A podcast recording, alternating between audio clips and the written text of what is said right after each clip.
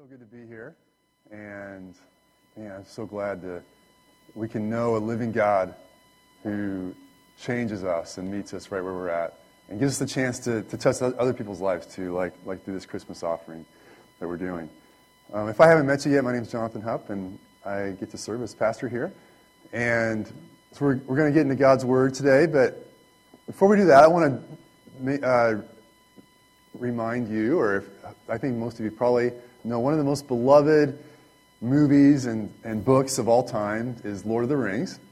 Any Lord of the Rings fans here? Yeah. All right, good. Uh, I think what one of the things that makes this such a great story is the main character, Frodo, Frodo Baggins. And the thing about Frodo that's so cool is that he's the story is this epic adventure with good versus evil. You've got these incredible characters of, of, elves and wizards and magical powers and this, this epic story and this grand quest to, you know, to, to save the earth, literally, you know, to save Middle Earth. And, but the person who it all hinges upon is this simple hobbit named Frodo. This guy who's about yay high and doesn't wear shoes and his feet are kind of hairy and you know lives in a little carved out hole in, or a, you know, a hill and likes to eat several meals a day. And it's just very, very like unheroic in the sense of what we think of as heroism. But there's, it's, it's out of the, his humility. There's this, this, this paradox, and that's really, we're in the theme, uh, doing a series about paradoxes, things in God's kingdom that seem like they're contradictory, but in God, they're both true at the same time. And Frodo kind of embodies this. Like he has, he's heroic, but humble at the same time. He's, he's humble, but yet, at the end of the day, he makes the choice to accept this, this quest that really has sought him out. He wasn't the one that was looking for it, but he was swept up into something bigger than his own life. And although he was, was fearful and, and scared and wasn't sure if he could do it at the beginning, he ended up saying yes. And then all along the way, there were plenty of fears and insecurities that, that he encountered and was dealing with. But still, despite all the, the insecurities, there was a greater confidence that, you know, at the end of the day, I am going to do this. I am going to come through. And, you know, that's, I, I think that's one of the reasons we love the story so much, because that's really the kind of life that God has called us to. To be, we're calling it confident humility. To have humility and confidence at the same time. And oftentimes we think of those as, as being opposites. And some part of that's because we have false definitions. We think of if you've got to have confidence, we think you've got to be arrogant. And we think if you're humble, that means you just beat yourself up all the time and, and can't do anything. And those really aren't, that's not the way that God describes either confidence or humility. And we're going to look at the Christmas story. And I think really, I love the, the, the Christmas story as it unfolds in the Bible because for so many reasons. Now, really, as, as, we, as we celebrated communion and Rob talked about Jesus, the one who humbled himself and became a man, really, Jesus is the ultimate embodiment of someone who is, is humble but confident at the same time. And really, the, the, the, Christmas story is, is, of course, about Jesus, but it's also about all these other characters in the story. And I, that's I really enjoy these, these, these people, too. And we're going to look at the story of Mary and when, when God first called her to have a part in God's plan this morning. And, you know, really, Mary embodies this in an, an incredible way. And sometimes I think as, as non Catholics, we get a little nervous about talking about Mary. But Mary is a great hero of the faith. And there is a reason that God chose her. And there's so much that we have to learn from her. And so I'm going to just read through this passage, Luke chapter 1, from verse 26 through 55. I'm going to read a decent little section here. And then we're going to talk about, about this confident humility that that Mary demonstrates and that God wants us to walk in. So, Luke chapter 1, verse 26. In the sixth month, the angel Gabriel was sent from God to a city of Galilee named Nazareth. And it's interesting that this, this city, Nazareth, was a small town. Was not the place you'd expect something heroic or great to come from. Kind of like Manhattan. I always think about that. he was sent to a virgin betrothed to a man whose name was Joseph of the house of David and the virgin's name was Mary.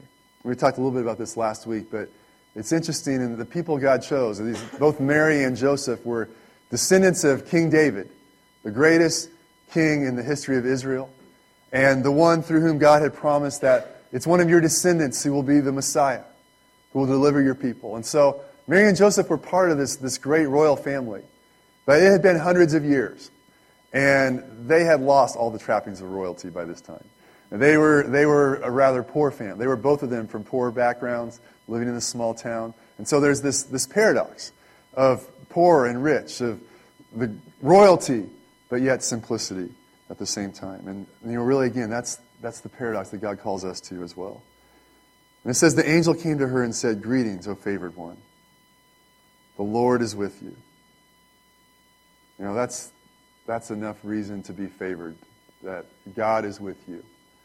That's ultimately what it comes down to. Favor is God likes you, and God has chosen you, and God is with you.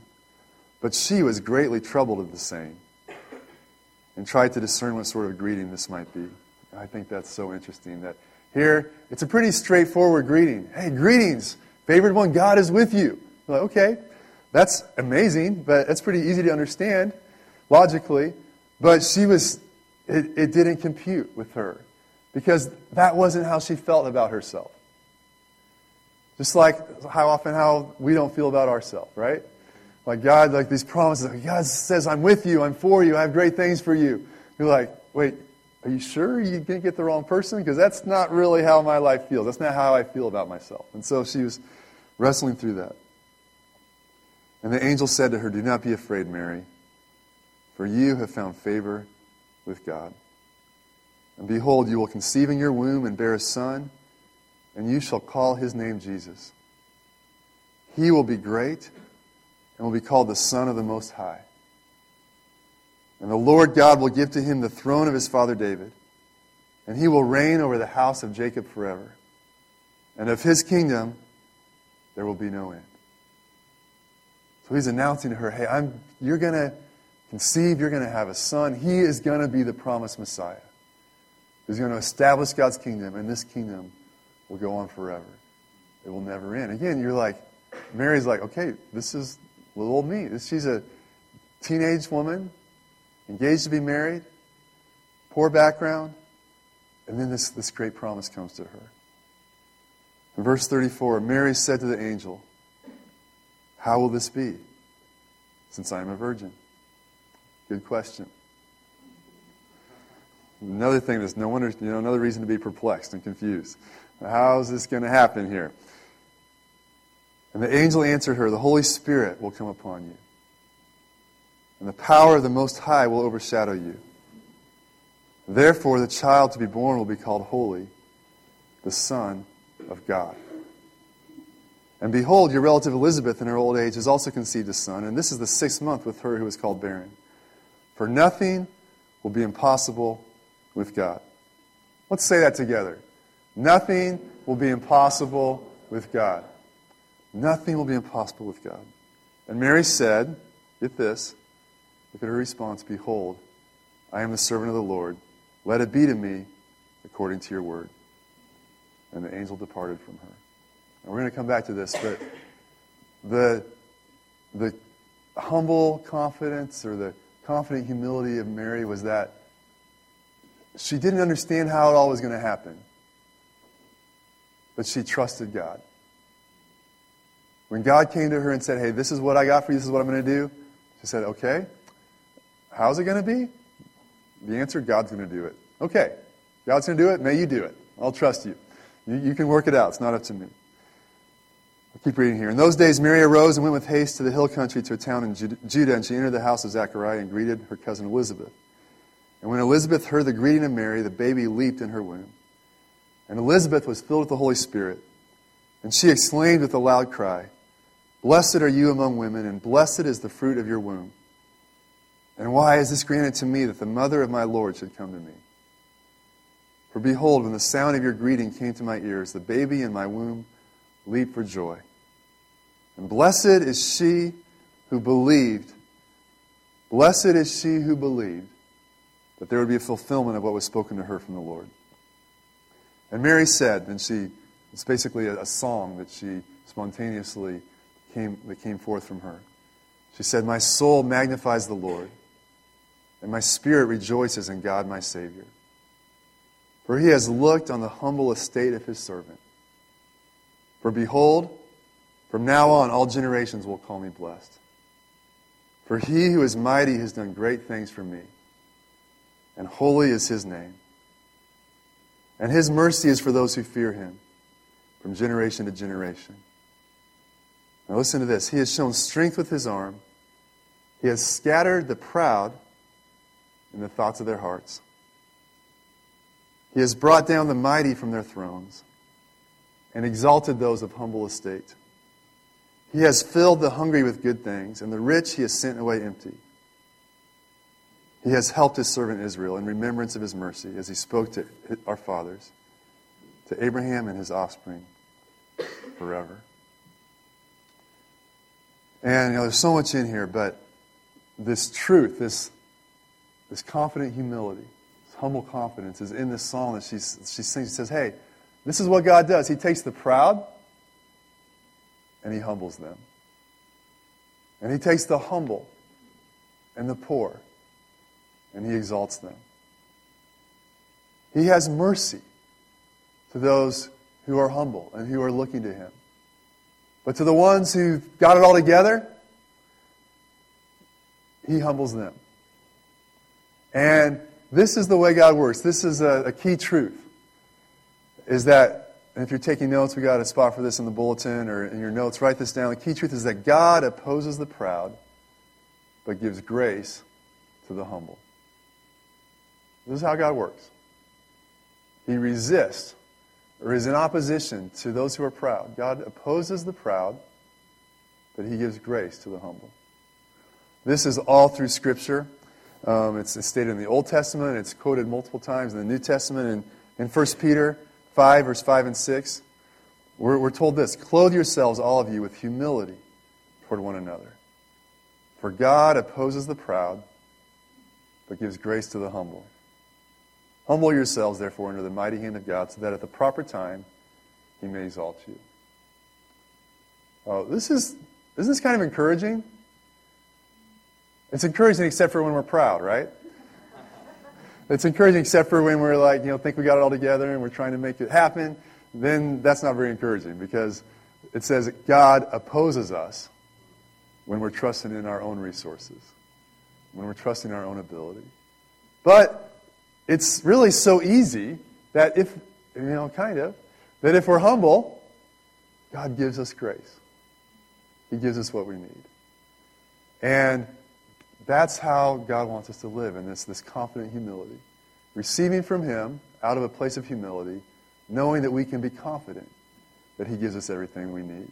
And so, like I said, like that sounds great, but I think we all know that we have stuff inside of us that goes, that, that goes against the grain of how we naturally work a lot of times, right? Like we tend, to, we tend to be proud. We tend to put it on our own shoulders. We tend to try to make it work. And so I just want to break it down for us today. Like how do we, how do, we do this? What's the path to living out this truth of, of walking in confident humility and God's favor? And so the first part of this path is just, it's very simple. It's recognizing I need God. It's recognizing that I need a gracious God. I need a God who's, who's gracious. It's seeing my need. You know, this is, I think this is especially hard for men. You know, those of us who are men, I think we are even more prone towards pride than women. You know, I heard someone say once that a guy, a woman looks in the mirror, and of course, women are like a zillion times more good looking than men, right? I mean, that's just an obvious fact of nature.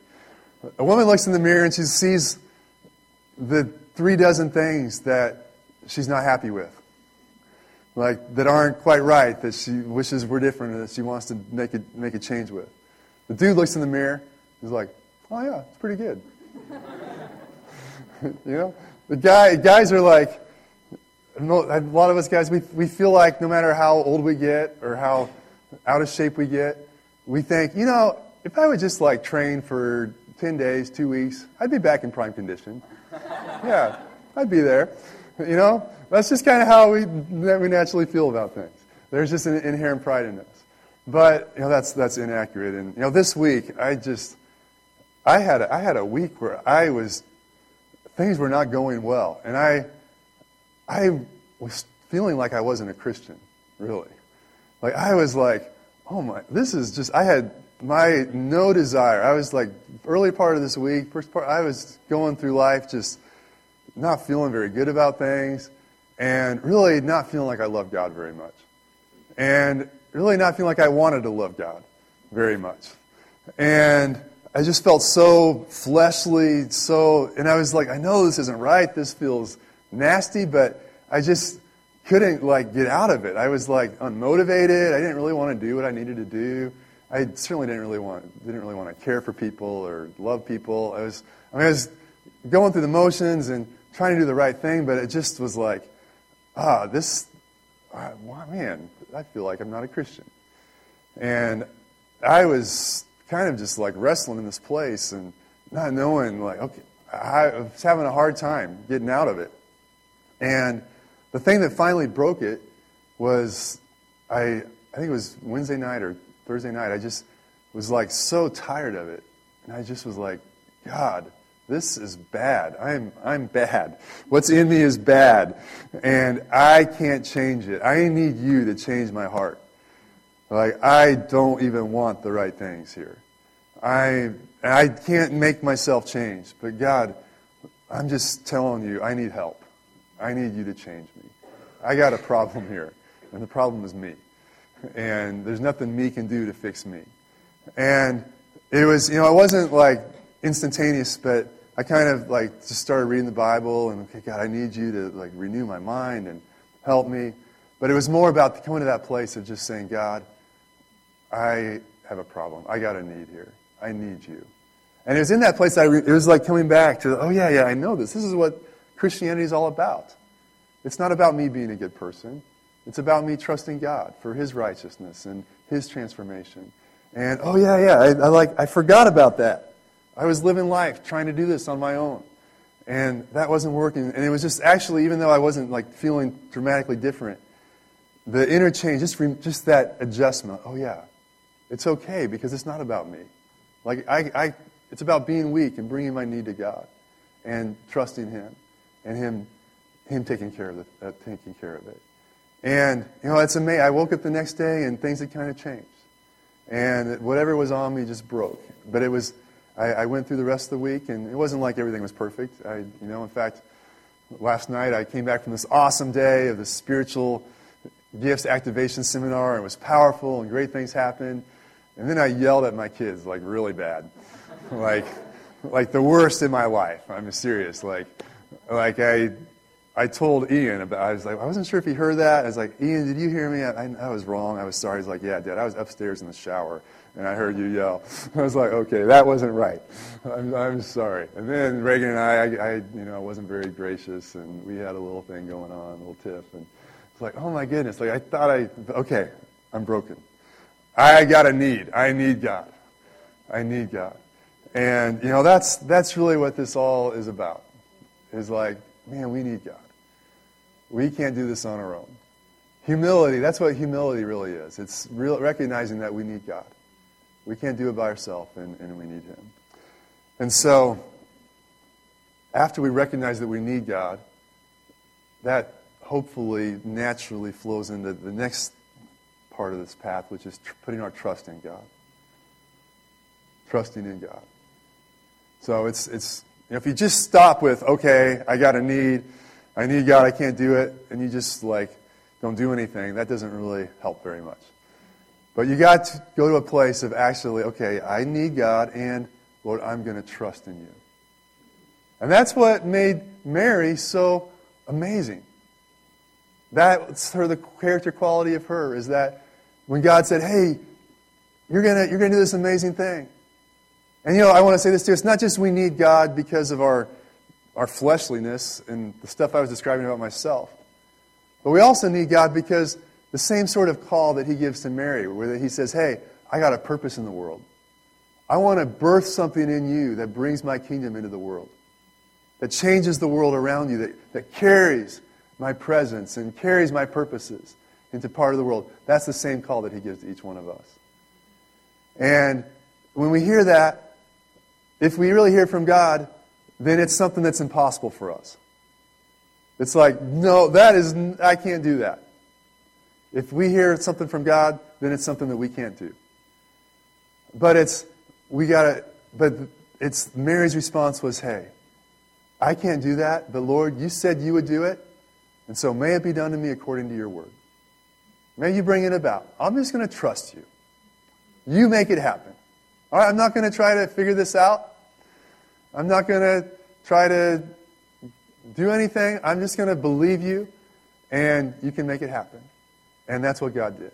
And that's what we have to do is, is put our trust in God. there, there are two really common misunderstandings about confidence, at least two. Two that I'm talking about. One is that Christians shouldn't be confident. Right? Isn't there the idea that if you're a Christian, you should just be like, oh, you know, whatever happens, oh, well, it wasn't me, it's God, and oh, I can't do anything, you know, I'm not perfect, just forgiven. We got all these like Christian sayings that is really like you're supposed to have stoop shoulders and walk around and like this is what it means to be a Christian. Like I'm a miserable failure. And glory to God for that. You know, that's that's the idea that any sort of confidence, oh, you're being proud. You're being arrogant. You know, we, we have this conception that confidence isn't good. And, you know, that's, that's not true. God wants to give us confidence, but it's confidence in Him, not in us. And that's the, the second misconception is that if we, when we have confidence or we think about confidence, it's self confidence. It's confidence in us. And that's not where our confidence comes through either. One of the most loved favorite Bible verses out there is Philippians 4:13, where Paul says, "I can do all things through him who strengthens me." I can do all things. That's confidence right there. Hey, whatever comes my way, I can do it. Whatever life circumstance I'm in, it's not going to be too much. I can handle it. I'm going to have the wherewithal to navigate this and to the great things that God's promised to me, the, the dreams that He has for my life. I can do all those things. But it's not through me, it's through Christ who strengthens me. It's confidence in Him and who He is. And, you know, that's, that's true no matter what our circumstances are. This is true for the, the Syrian refugee who's had everything taken from them. He's got nothing naturally going for them, but through Christ they can do all things in their life circumstance. And this is true for Donald Trump Jr. and his dad. while, we're, while we're at it, while we're on that name.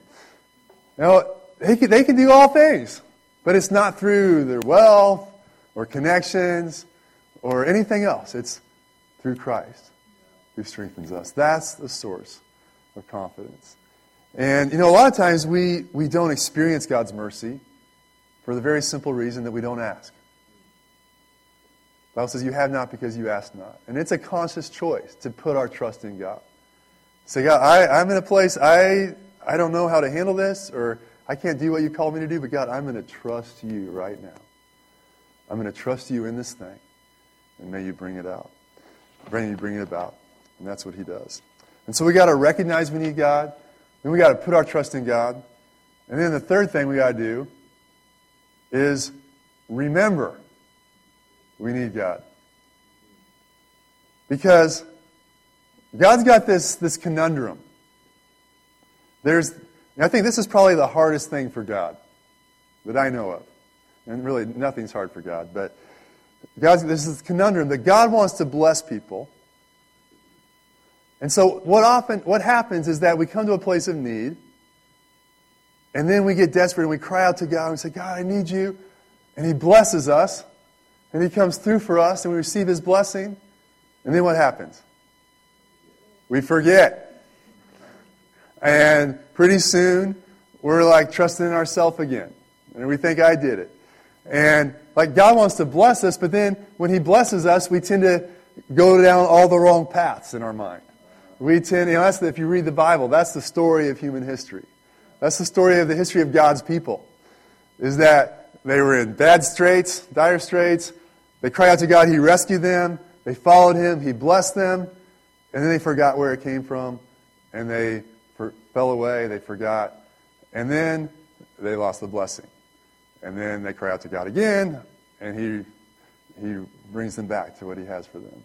And man, we, we are so prone to wander, prone to forget, prone to, to fall back into self effort and trusting ourselves and, and, our own pride and, and all these things. Um, and so that's why in 1 Corinthians 10 12, Paul writes, and he says, If you think you're standing strong, be careful not to, not to fall. When you think you're standing strong, that's a dangerous place to be because as soon as we think, oh, I, now I'm good, I got this, I got this, yeah. Then that's when we fall flat on our face. God resists the proud, but he gives grace to the humble. And, you know, the, if the devil can't get us with failure, he tries to get us with success. Success is actually harder to handle than failure. It's harder to walk in humility and trust in God in a place of His blessing and success than it is in a place of need or a place of failure. Now, God wants us to live in a place of His blessing and His success and true success. But the challenge is, is can we remember in that place? I, you know, I was thinking about this this week. I have a really part of this, how it works in my life, is I tend to just put things on autopilot. And I've been walking with, with Christ since I was a kid. And so, by the grace of God, I mean, I've sought God, I've learned things, I, I, have I've learned a lot of truth, I've seen a lot God's done in my life. And I realized part of what was going on in my life is I was doing things, but it was just kind of out of what I had already learned in the past instead of actually trusting God and believing Him in a real way in the present. Just kind of like trusting on those reservoirs. Like, oh, I can do this. I can handle this. I got this. And, you know, to a certain degree, I could, I could manage life at that level. But I couldn't fulfill the promises of God for my life at that level. We're on autopilot, coasting, like we can never be coming into these the great promises that God has for our life when we're, when we're trusting ourselves. It only happens as we're actively putting our trust in Christ. And so, yeah, I, Paul is, is one of my heroes, and he's, he's the guy who like spread the gospel across the whole known world of his lifetime. He it was incredible. He, he wrote like half the New Testament, majority of the books in the New Testament he wrote. He would be a guy that says, Hey, I've got reason to be confident in what I've done. But then he also says things like, Hey, I'm the chief of sinners. He was aware of his own weakness and his futility. He said things like, Man, the things that I want to do, I don't do. And I'm, I'm in this battle between my flesh and God's promises. And man, what will, who will set me free from the body of this death? Oh, yeah, thanks be to God. Thanks be to Christ who leads me in his victory. He, he, he lived in this place. Of, yeah, I've seen a lot that God does, but it's, it's in him. It's remembering that apart from him, I can do nothing. I'm just, I'm the chief of sinners. I really am, but I, I need him. Micah 6 8 says this says, He has told you, O man, what is good, and what does the Lord require of you? But to do justice, to love kindness, and to walk humbly with your God. I love that last phrase to walk humbly with your God. Walking humbly is it's not just a one time thing, but it's an ongoing process of, okay, God, this is how I'm going to walk with you. Walking in humility, walking and recognizing I need you. I need a gracious God in my life. And you are that gracious God. And I can approach you confidently, but I'm going to remember that. I'm going to continue to walk humbly with you and see your, your promises come through in my life. And you know, that's really you know, God's vision for us as people. You know, can you just imagine? Imagine everyone in this room going out to Manhattan, going out into your, your life, going out into the, the people you interact with and your, your work, your classes, where you're at, and living with this kind of humble confidence. Living with a sense of, man, God has, knowing God has called me to something. He's got great things for me. But I can't do it on my own. But as I trust Him, man, I can, I can live with humility and confidence and see Him bring His kingdom into the world. And man, it's, it's not because I deserve that, but God chose me. And today, there's something that God chose me for. There's something He's doing in my life. And just You know, imagine, imagine a thousand people in Manhattan living like this every day. And what a difference we would make. Imagine the, the change in the world. And that's really what God is doing. And He's, he's raising us up as people who are, who are believing Him for the impossible just because He said it and trusting Him to do it. I want to just, just ask as, as, as I close here is like, what is, what is God speaking to you? What's the ridiculously impossible thing that He's calling you to? What's your equivalent of you're a virgin, but you're going to bear a child?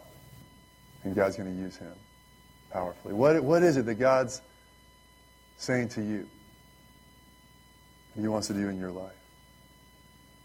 Maybe it's something He wants to do in your family.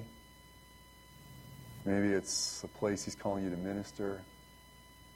Maybe it's a, a business idea, something God wants to do, do in the marketplace. It's leading somewhere, leading in a place that's beyond your natural ability. Or maybe today God's speaking to you, and maybe you've never put your trust in Christ.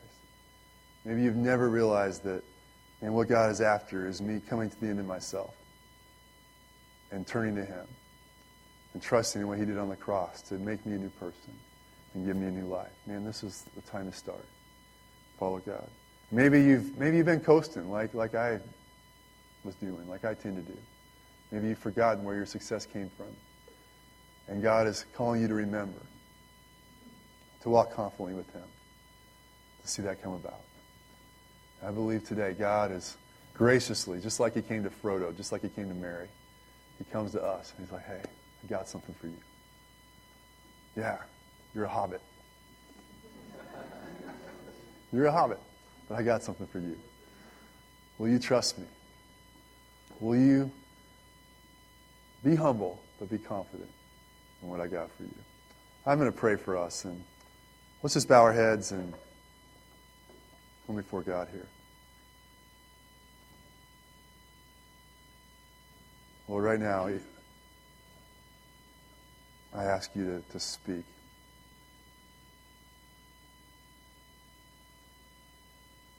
Just like you brought the message to Gabriel, would you speak to our hearts this morning? Would you give us the, the uh, either for the first time or a reminder of the impossible assignment, the impossible calling, the impossible life you've called us to?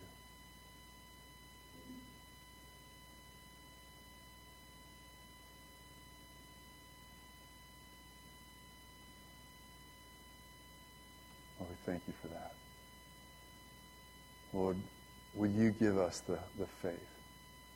Would you give us the, the confident trust in you to say, Lord, that's what you want to do. I trust you to do it. God, bring me, bring me to a new place. Bring new things out of my life. Bring me into more. Bring your kingdom through my life. Lord, I trust you for that. Lord, we look forward to seeing how you do that in our life today, this week, in the years to come. Well, thank you that you bring about your purposes. We trust you for it in Jesus' name.